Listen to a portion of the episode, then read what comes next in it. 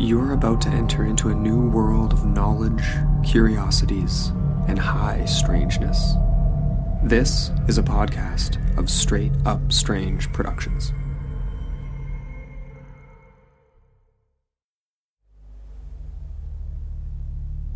You know that creeping sensation you get when you think someone's watching you? That feeling where your hair stands on end and a chill goes down your spine, even if you're alone in your own home. Turns out, our brains may actually be onto something. Several scientific studies have found evidence to suggest that our minds have a mysterious capacity to sense what's happening around us, even if we're not actually seeing it. Bear with me for a short anatomy lesson. The amygdala is the part of the brain that prompts our sense of fear and other emotions and handles facial recognition. Our brains are trained to subconsciously recognize someone staring at us, even if it's only in our peripheral vision. According to researchers, the ability to sense that we're being watched only applies if the watcher is somewhere within our overall vision. While we might be able to pick up on a direct gaze subconsciously, it all happens through our eyes. We don't have a second pair of invisible eyes in the back of our heads. Is this scientific answer the only answer?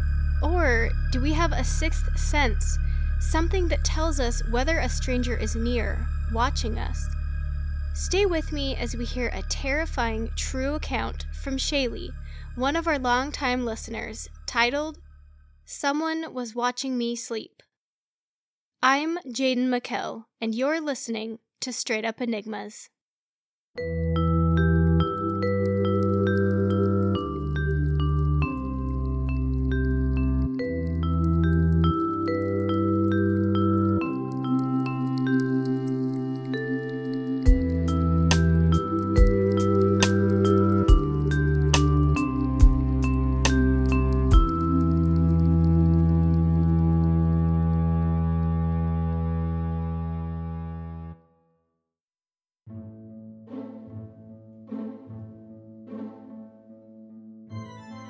Thanks for joining us, everyone. Before we start this episode, a quick reminder that if you enjoy the show, it would be great if you could head over to Apple Music, hit the subscribe button, and drop a review.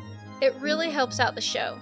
If you've got a great creepy story to tell, send us an email at straightupenigmas at gmail.com or message us on Instagram at straightupenigmas or Twitter at straightenigmas. We'd love to hear it. While a lot goes into the production of this podcast, nothing would be possible without all of the articles I use in my research. Source information for these articles can be found in the show notes and on our website at straightupenigmas.home.blog. Straight Up Enigmas is excited to be part of the Straight Up Strange Productions Network. The network has a great lineup of creepy shows that explore myths and legends, true crime, unsolved history, dreams, and strange science. You can find our spooky family online at straightupstrange.com, Twitter at Strange Podcasts, and Instagram at Strange Pods. Be sure to follow the Straight Up Strange Network on social media to enter our pumpkin carving contest for amazing prices like select retro comics, Canadian candy, stickers, magnets, bookmarks, and more. Thanks for listening, everyone, and without further ado, let's get back to the show. In her own words, here's Shailee's story.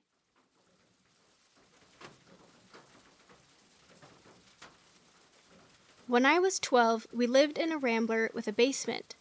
My bedroom was in the farthest corner of the basement, and from the front view of the house, my window well was on the left, facing the front side yard. The backyard fence was right behind it. Well, my first winter in that bedroom, I'd hear a lot of light tapping on that window around 4 a.m., and it would keep me up and make me nervous. I tried not to get too worked up over it. Over the next week, it got more frequent, and I started to hear shuffling and occasional coughs. No one in my family ever went to the side of the house because there really wasn't a reason to. I told my dad about it, and he swore it wasn't anything and told me that in the morning we were going to go out into the snow and look. So, the next morning, before getting ready for school, my dad had me pull on my snow boots and follow him to the side of the house to prove there was nothing there. Instead, we found cigarette butts in my window well. There were probably 40 or more of them. We also found graffiti on the side of the house that said, quote, New Kid, and the largest boot prints I've ever seen shuffled everywhere around that area and oddly close to my window well. The night visits stopped, but that spring I was walking home alone from a church activity and noticed a red car with completely blacked out windows following me. They'd drive, and then, when I would look at them, they'd pull off to the side of the road like they were pretending to go to someone's house. They followed me for about a quarter of a mile until I almost reached the top of the cul de sac I lived in. A neighbor was outside doing yard work, and he looked at me and said, I'm watching you. You'll be safe. Run home as fast as you can now. I sprinted, and the car sped up, flipped a U at the entrance of my circle, and peeled out. About a month later, that car was parked in front of my neighbor's house, turned off. I was walking to that neighbor's house to meet a friend. I was scared but also fed up with it. I walked up to the car and tried to look inside but couldn't see anything. This was illegal tinting at its finest.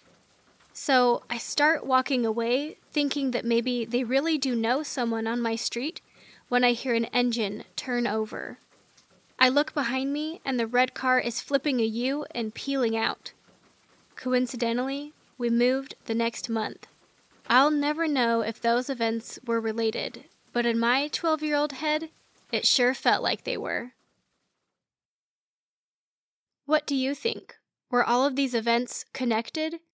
Do we have some kind of a sixth sense that lets us know when we're in danger? Find us on Instagram at Straight Up Enigmas or Twitter at Straight Enigmas and let us know. You can also contact us through email at straightupenigmas at gmail.com or through our website, straightupenigmas.home.blog. If you like the show, please remember to hop onto Apple Music to give us a five star rating. It really helps the podcast. This episode was written and produced by me, Jaden McKell, and the theme song was created by Chuck Flyer. You can find information for the articles I used in my research in the show notes and on our website, straightupenigmas.home.blog. Thanks for listening, everyone, and we'll see you next time on Straight Up Enigmas.